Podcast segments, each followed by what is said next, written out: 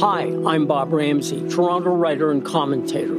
Twice a week, I offer my take on the world, from craven politics and unchecked ambition to secret sauces, bitter loss, and fist pumping redemption. They're stories to live by quirky, high style, tear jerking, funny ha ha, sometimes funny peculiar. My tales don't walk down the sidewalk and browse in the windows, they sneak into alleyways and come out onto different worlds.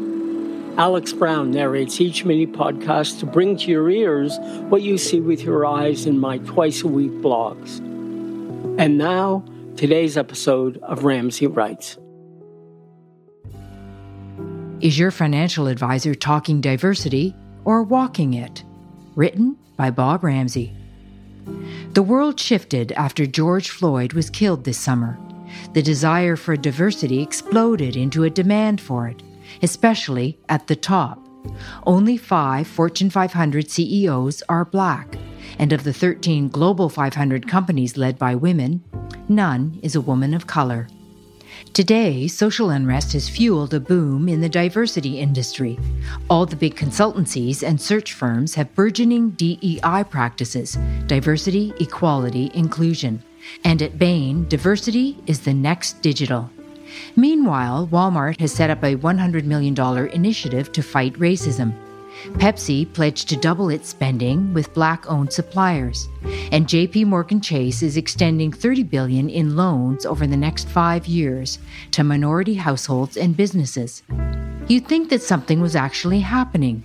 It may well be. But where change needs to happen most, diversity is minimal and piecemeal. I'm speaking, of course, of the investment business. Everything from global pension funds to your local co op. By a very long shot, the people who decide where money is invested and raised are SWMs, straight white men. No surprise then that this capital is deployed to people and enterprises owned and run by SWMs. This happens because elephants like to sleep with elephants, Oddly, there are all kinds of elephants in the field of responsible investing, or at least impeding it. Here, well meaning investors try to solve society's problems while making a profit. But as one pioneer in the responsible, i.e., impact, investing world told me, impact investing isn't the same as philanthropy. If you want to invest rather than give, you should expect an impact you can measure and a return similar to what you can get elsewhere. That is Upkar Arora, who heads Rally Assets, a management and advisory firm that's helped organizations and individuals align their values with their assets, long before impact investing was in vogue. Eight of the firm's 11 employees are women, and they come from both the investment world and the not for profit world. They also run into systemic indifference all the time. This is that elephants issue again. For people who don't suffer from racism or sexism, these aren't urgent social issues that capital can help solve, largely because they aren't personal issues. Some of us think we can do well by doing good by investing, for example, in a real estate project that includes a women's shelter, via a private equity impact fund or a public company. This is a responsible investment. But many people in the investment business still don't see it that way. They're never going to say, I really don't understand responsible investing. Instead, you'll hear that it's too risky or not our style or hasn't been around long enough to prove itself.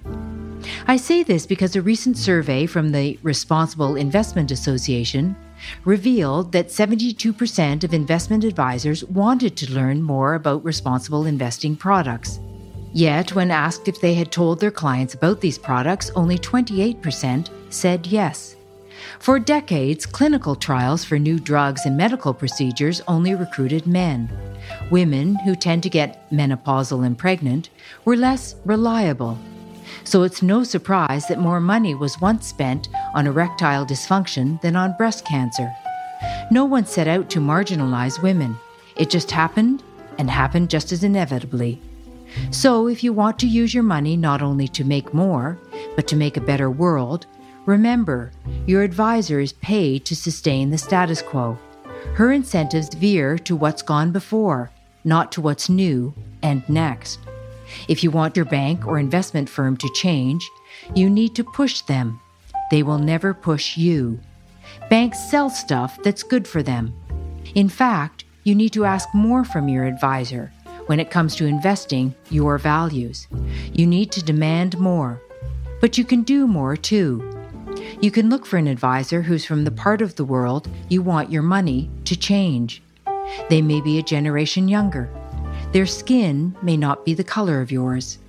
They may be Muslim or gay or any other minority, especially in a city like Toronto, where the visible minority is actually an all too invisible majority. Believe me, they know all about responsible investing. They've lived it. It's time they be given a chance to invest it. So it's timely that on Tuesday, the NASDAQ exchange in New York asked the Securities and Exchange Commission to insist that all 3,300 of its member companies publicly disclose diversity statistics about their boards of directors and have at least two diverse directors. How many NASDAQ companies do this now? Less than a quarter of them. It's a start. Today's Ramsay Writes was read by Alex Brown. For more information on Bob Ramsay, his work, and all the other things he does besides writing, go to ramsayinc.com. That's R A M S A Y I N C.com.